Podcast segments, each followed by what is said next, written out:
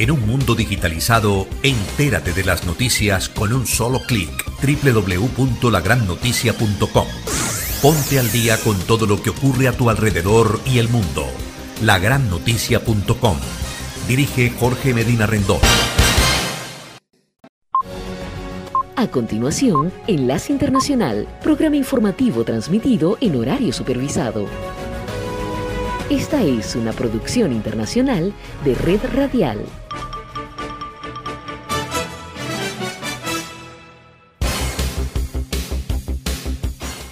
Aquí comienza Enlace Internacional. Saludos a nuestra audiencia en Caracas, Venezuela y el mundo, a través de nuestra frecuencia Sintonía 1420 AM y en Soy Ángela Montilla en la presentación. Bienvenidos.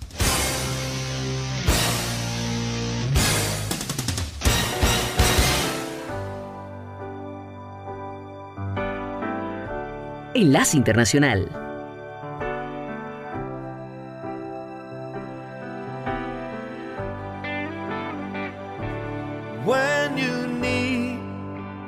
Shoulder you can cry on,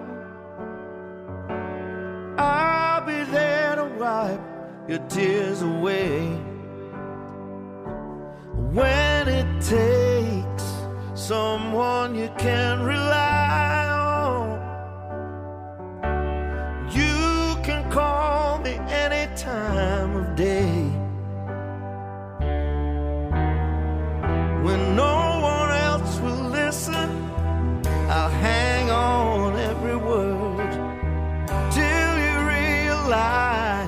there's someone who really cares. When you need someone who'll always love you, you're not alone. You're not alone.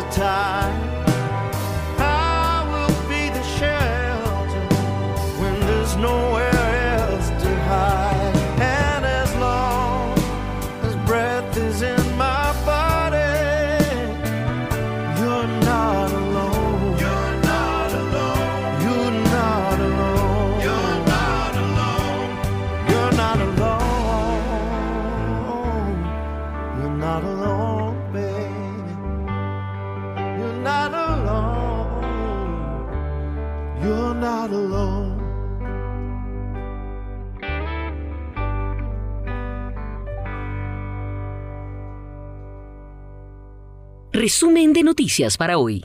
Secretario General de la ONU invoca la Pascua de los cristianos ortodoxos para pedir una pausa humanitaria en Ucrania. Además, la patrulla fronteriza reporta aumento en la detención de migrantes que cruzan la frontera sur de Estados Unidos. Y Washington retira sus alertas de viaje por COVID-19 a 90 países y pone fin al mandato de mascarilla para viajeros. Enlace Internacional.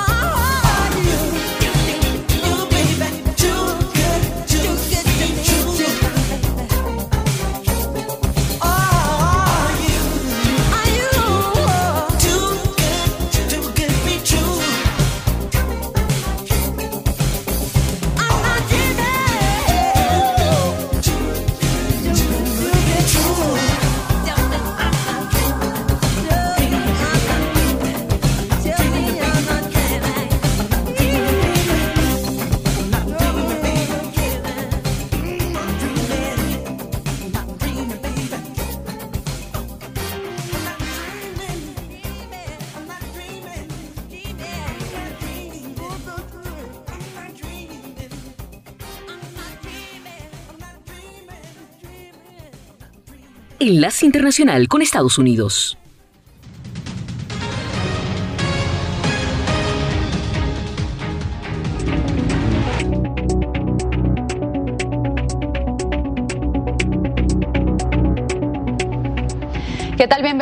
Comenzamos las noticias con la anunciada ofensiva de Rusia en el este de Ucrania.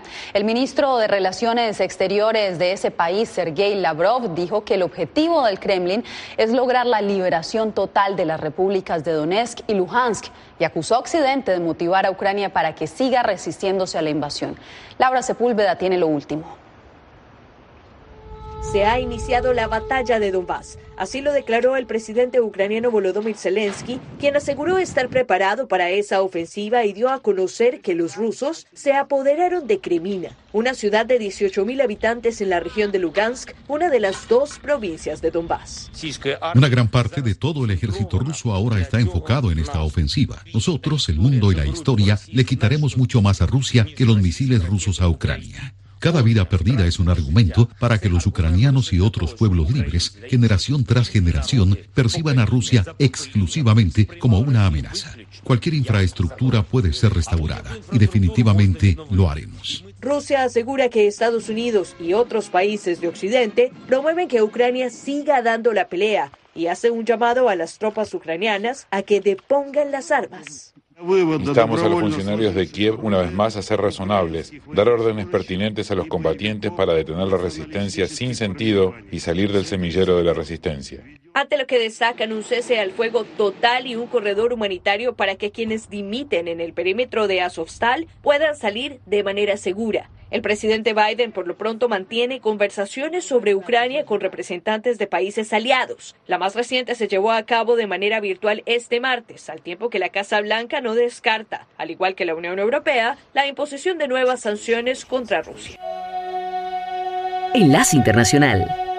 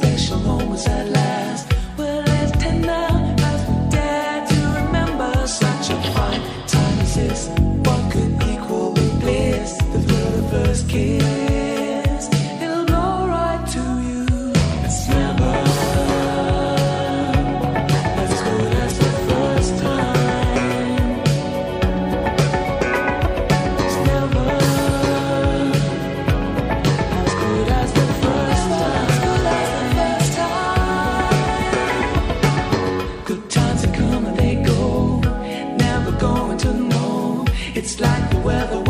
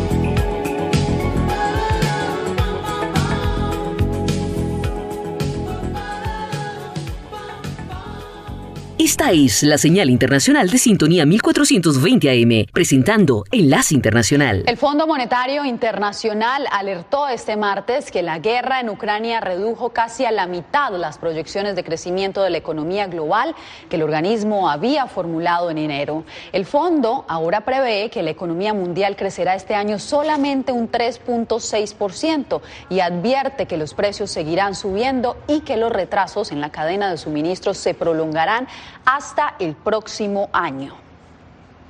Y una tregua humanitaria de cuatro días pidió este martes el secretario general de la ONU para que durante la Semana Santa de la Iglesia Ortodoxa, que inicia este jueves, permita entregar suministros vitales a los miles de civiles que buscan evacuar las zonas de confrontación. Ángela González está en vivo desde Nueva York con los detalles del llamado a esta tregua religiosa. Ángela.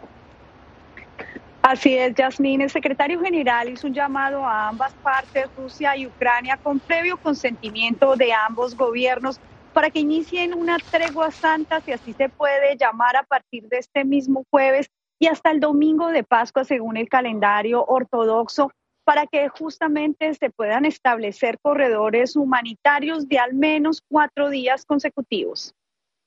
Ante la reciente escalada de hostilidades rusas en Ucrania y el fracaso de corredores humanitarios seguros, el secretario general Antonio Guterres, desde la simbólica plaza de la ONU con la escultura de un revólver anudado, hizo un llamado a una pausa humanitaria de cuatro días que comienza el jueves santo hasta el domingo de Pascua, para permitir una serie de corredores humanitarios y el paso seguro de los civiles.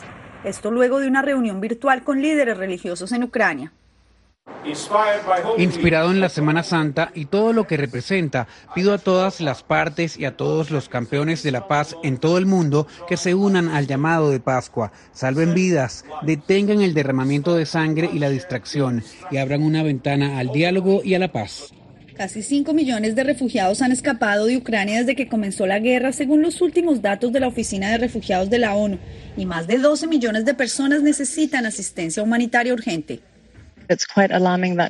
Es bastante alarmante que solo en el espacio de unas pocas semanas nos estamos acercando a 5 millones de refugiados en Ucrania, lo que dijimos al comienzo.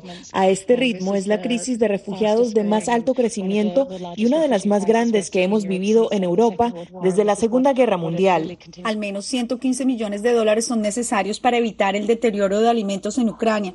Un cese al fuego continuo es necesario para la asistencia de zonas en peligro como Mariupol. No se trata de ir con 10 camiones una vez al mes, eso no lo va a parar. Es por eso que estos procesos son tan importantes y se necesita el acuerdo de todas las partes y hasta ahora no hemos logrado obtener eso. De lograrse este acuerdo humanitario religioso sería el primero desde que se recrudeció el conflicto y el único de esta índole justamente religiosa. El Comité Internacional de la Cruz Roja estaría a cargo de la coordinación y se sabe que la ONU ya envió las propuestas a ambos gobiernos. La expectativa se centra ahora en la respuesta rusa. Yasmín. Enlace Internacional.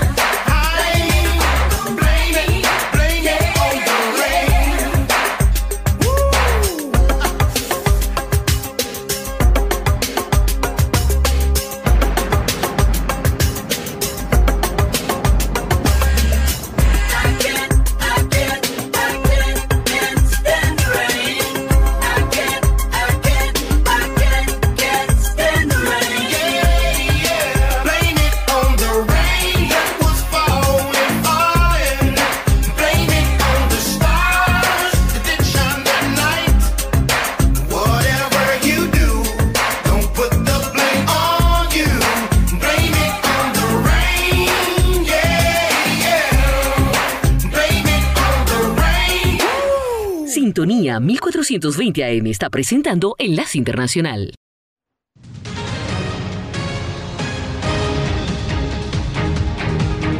Cifras récords de detención de migrantes registran las autoridades en la frontera sur de Estados Unidos. Víctor Hugo Castillo nos informa desde McAllen, Texas. Con embarazo de siete meses, esta madre salvadoreña cruzó la frontera acompañada de su pequeña hija. Nos tocó venir en un tren, casi no se puede ni respirar mucha gente. Nos tocó caminar por espinas, sin comer dormir en el suelo, así, en plástico. Con 220 mil encuentros de migrantes en la frontera sur, solo en el mes de marzo se establece una cifra récord mensual de aprehensiones por parte de aduanas y protección fronteriza. Yo estoy viajando por la pobreza, porque quiero estudiar y no tengo las facilidades. La motivación de migrar ha sido más fuerte que una pandemia y que los esfuerzos de fortalecer la seguridad en la línea limítrofe entre México y Estados Unidos, nos dicen los migrantes. Y quiero sacar adelante a mi madre porque ella tiene seis años de estar enferma y padece de la columna. En el año fiscal 2022, las detenciones de migrantes venezolanos bajaron significativamente del promedio mensual de 17 mil a solo 4 mil en marzo. Los nicaragüenses aumentaron en un 75% con 16 mil pero los cubanos incrementaron en un 450% con más de 32 mil detenciones en marzo. Agentes han tenido más de 100 persecuciones con migrantes o drogas en las carreteras del sur de Texas. Mientras tanto, grupos de mujeres embarazadas y menores de edad no acompañados siguen cruzando hacia la Unión Americana a pesar de los esfuerzos del gobernador de Texas, Greg Abbott, para detener las incursiones migratorias masivas que él prevé tras el anuncio del presidente Joe Biden de poner fin a las expulsiones por el título 42. Enlace Internacional.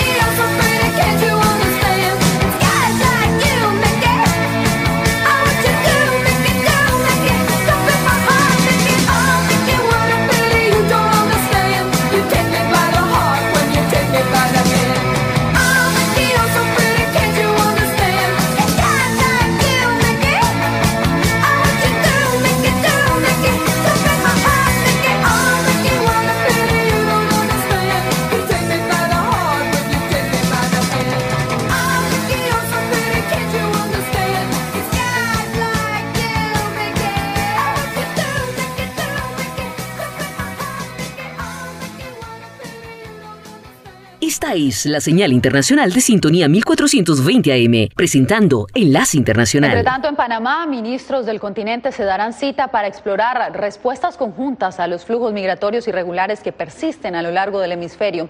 Nuestra enviada especial Raquel Herrera nos preparó el siguiente reporte. Esta reunión ministerial sobre migración dará seguimiento a un encuentro celebrado el año pasado en Colombia, donde los países asumieron el compromiso de abordar las causas de la migración irregular. El subsecretario de Estado para el hemisferio occidental, Brian Nichols, también dijo que esta reunión sirve de antesala para la Cumbre de las Américas a celebrarse en junio próximo. Una de las primeras delegaciones en arribar a Panamá fue la de Estados Unidos. Ayer llegó el secretario de Seguridad Nacional, Alejandro Mayorkas, y hora más tarde le siguió el secretario de Estado Anthony Blinken, quien además se reunirá con el presidente de Panamá, Laurentino Cortizo, así como organismos multilaterales y ONGs. Uno de los temas que más domina el ámbito migratorio en la actualidad es de que el gobierno del presidente Joe Biden derogará en mayo la medida sanitaria conocida como Título 42, que permite la expulsión expedita de migrantes indocumentados por razones de salud pública. Gobernadores de más de 20 estados han acudido a la vía judicial para oponerse a la derogatoria. Ellos alegan que el fin del Título 42 podría generar la llegada masiva de migrantes a la frontera con México. En, minutos, España le dice no más al uso obligatorio de mascarillas. Detalles al volver.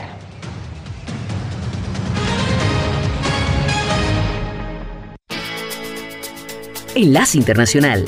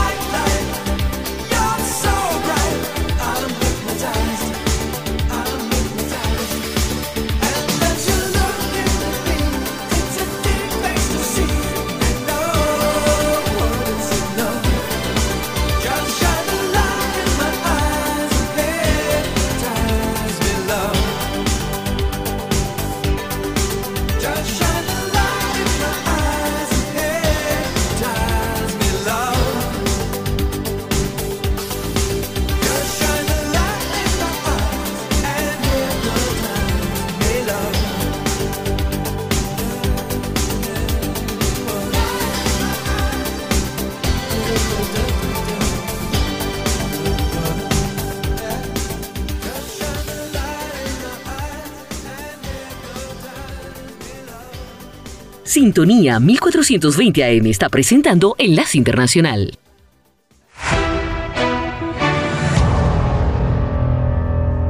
Washington ya no recomienda a los estadounidenses abstenerse de visitar 90 países por el alto riesgo de contagiarse de COVID-19. Además, tras la orden de un juez, el gobierno también le puso fin al mandato de usar mascarilla en medios de transporte. José Pernalete con los detalles. Los Centros para el Control y la Prevención de las Enfermedades han retirado la sugerencia de no viajar a 90 países por alto riesgo de contagio de coronavirus. La actualización de los CDC coincide con la decisión de una Corte Federal en Florida que anuló el uso obligatorio de mascarillas en sistemas de transporte público.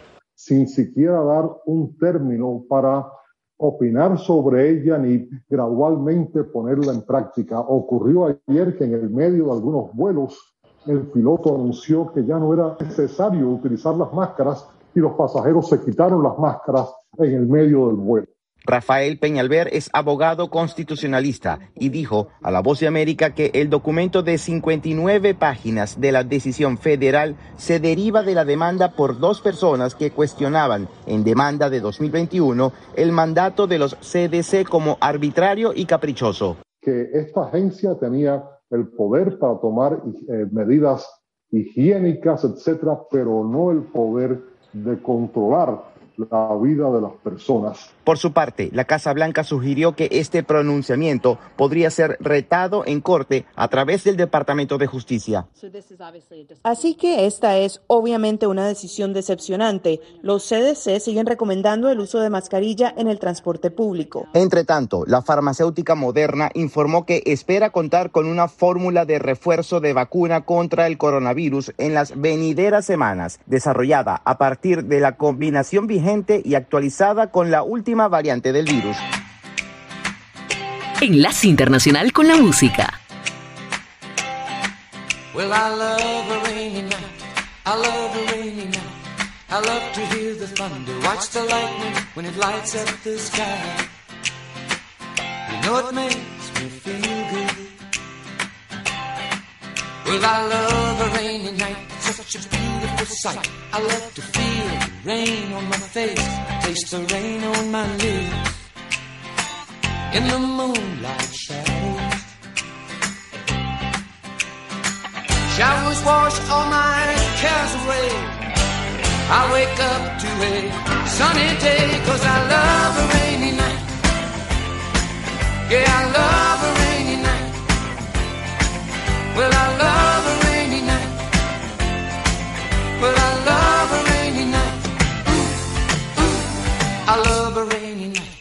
I love a rainy night.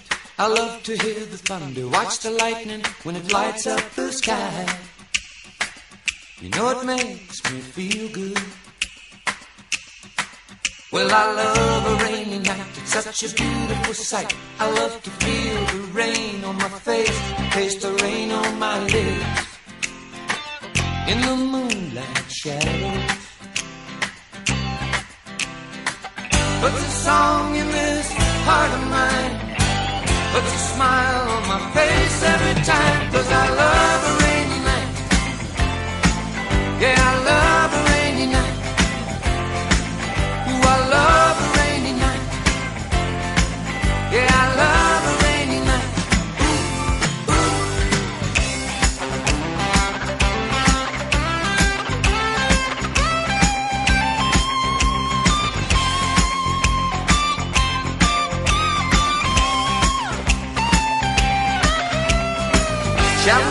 wash all my cares away. I wake up to a sunny day cause I love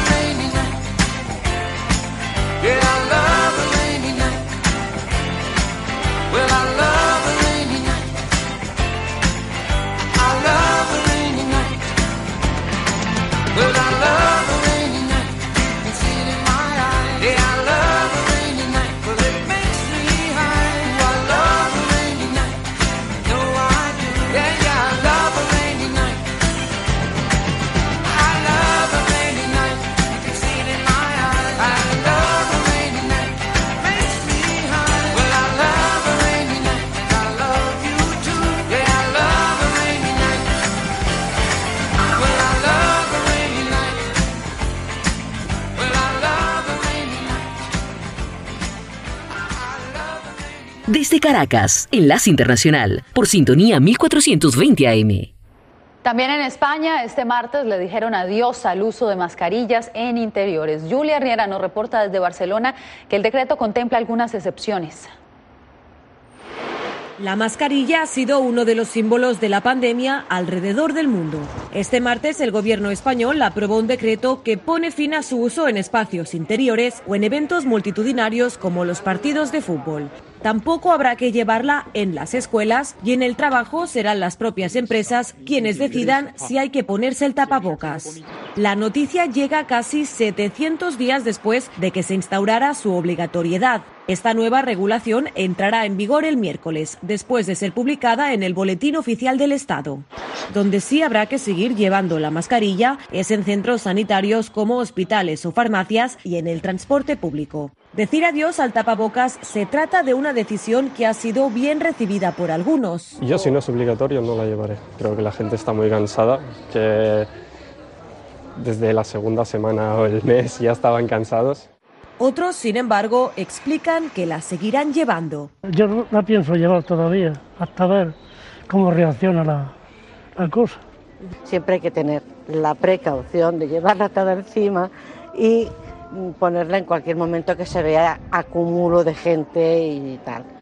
Por otro lado, el gobierno sigue recomendando hacer un uso responsable de la mascarilla. Estamos hablando de personas mayores de 60 años, estamos hablando de personas inmunocomprometidas, estamos hablando de personas que presenten alguna, alguna enfermedad de riesgo importante. España se suma a otros países europeos que ya se despidieron de las mascarillas, como Bélgica, Francia o Países Bajos. Enlace Internacional.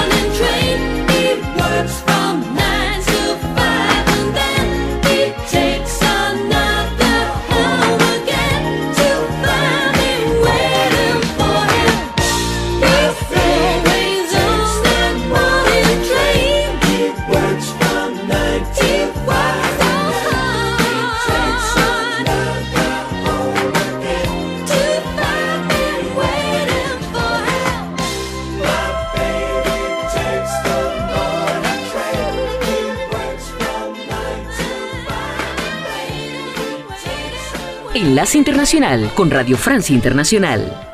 Nuevo ultimátum de Rusia al último grupo de resistentes en la ciudad ucraniana de Mariupol. Les exige que entreguen hoy mismo las armas, mientras Estados Unidos anuncia el envío de aviones caza al ejército ucraniano en plena ofensiva rusa en el Donbass y esperado cara a cara entre los dos aspirantes a la presidencia francesa, Emmanuel Macron y Marine Le Pen, que esta noche protagonizarán el único debate de la campaña electoral, mientras el líder de la izquierda, Mélenchon, apuesta por las legislativas y dice que él podría ser el futuro primer ministro de Francia. Argentina abre un juicio histórico para dilucidar la masacre de cientos de indígenas masacre cometida en 1924 y conocida como la matanza de Napalpi, que fue declarada crimen de lesa humanidad y por lo tanto imprescriptible. Noticias en RFI. Los últimos resistentes en la ciudad de Mariupol, en el sureste de Ucrania, viven quizás sus últimas horas atrincherados en túneles subterráneos de una planta industrial en las afueras de esa ciudad portuaria. El ejército ruso les ha dado un nuevo ultimátum, que se rindan antes de las 2 de la tarde. La conquista de Mariupol es clave para los rusos. Es el puente que les permitiría asegurarse el control de una larga franja de territorio desde Crimea al sur hasta el Donbass al este. Explicaciones de Natalia Olivares tomen la única decisión correcta, la de cesar las operaciones militares y depositen las armas. Así es el llamado del Ministerio de la Defensa rusa a los últimos ucranianos que resisten antes del asalto final de Mariupol. Los militares rusos dicen haber abierto tres corredores que por el momento no han sido utilizados por los ucranianos por falta de acuerdo. Sin embargo, en esta espera tensa, los habitantes sobreviven en medio de las ruinas. La enviada especial de RFI, Anisa El Jabri, entrevistó a una transeúnte que se arriesgó a salir. Antes no teníamos este panorama, nuestros mercados eran civilizados.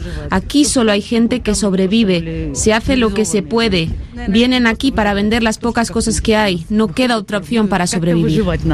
Mientras tanto, la red telefónica ha sido restituida. Esta habitante explica que por fin pudo hablar con su hija que antes huyó de la ciudad. He llorado tanto cuando se fueron, un día entero. Cuando por fin pude hablar con ella, mi hija me preguntó por qué lloraba y le contesté que era porque no sabía si algún día iba a volverla a ver. Ella se casó y siempre vivió aquí con su marido, pero su casa fue bombardeada cerca de Azovstal.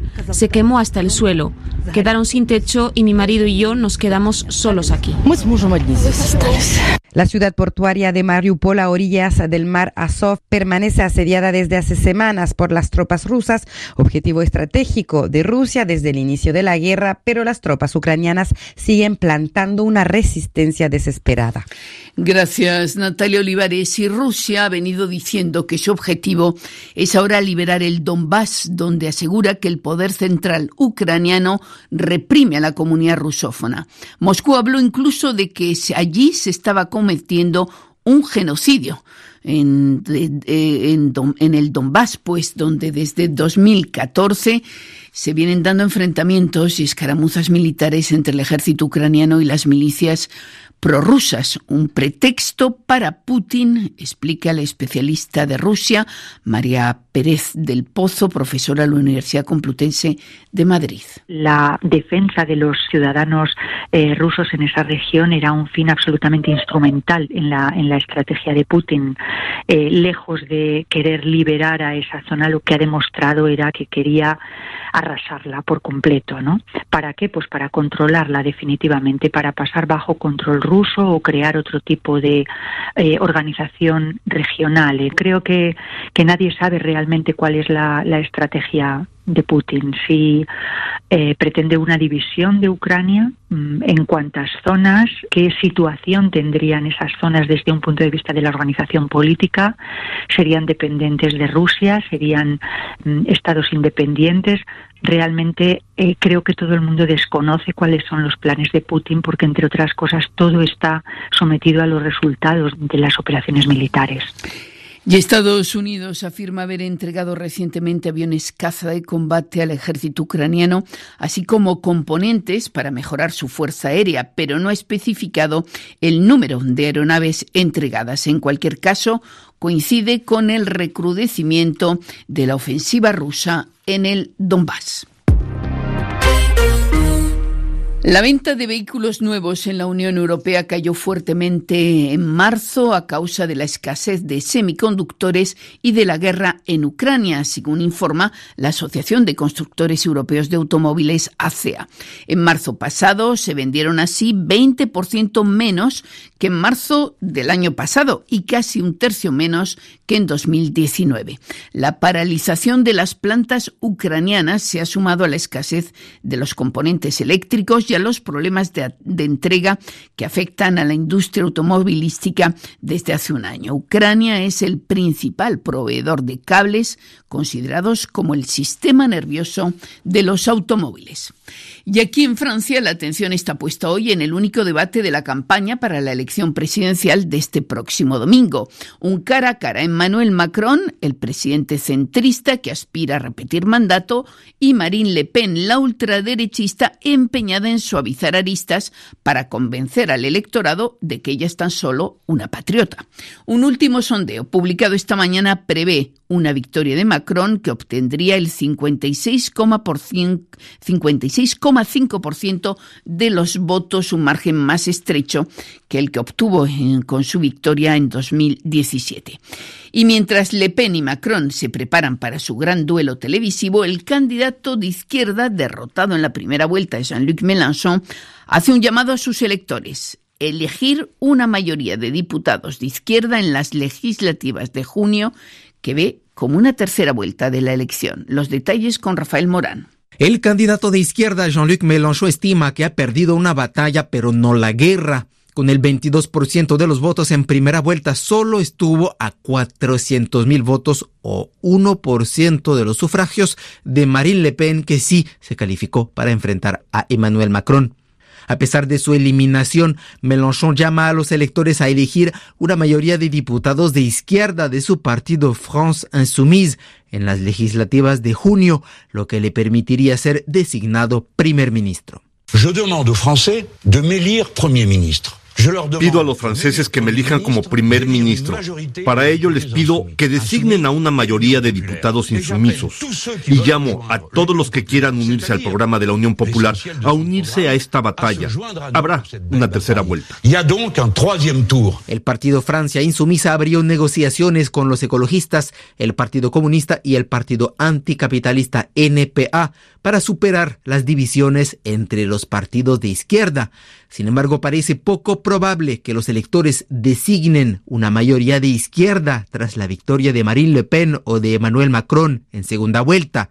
La historia ha demostrado que el candidato que gana la elección presidencial francesa obtiene sistemáticamente la mayoría de los escaños en las legislativas que tienen lugar unas semanas después.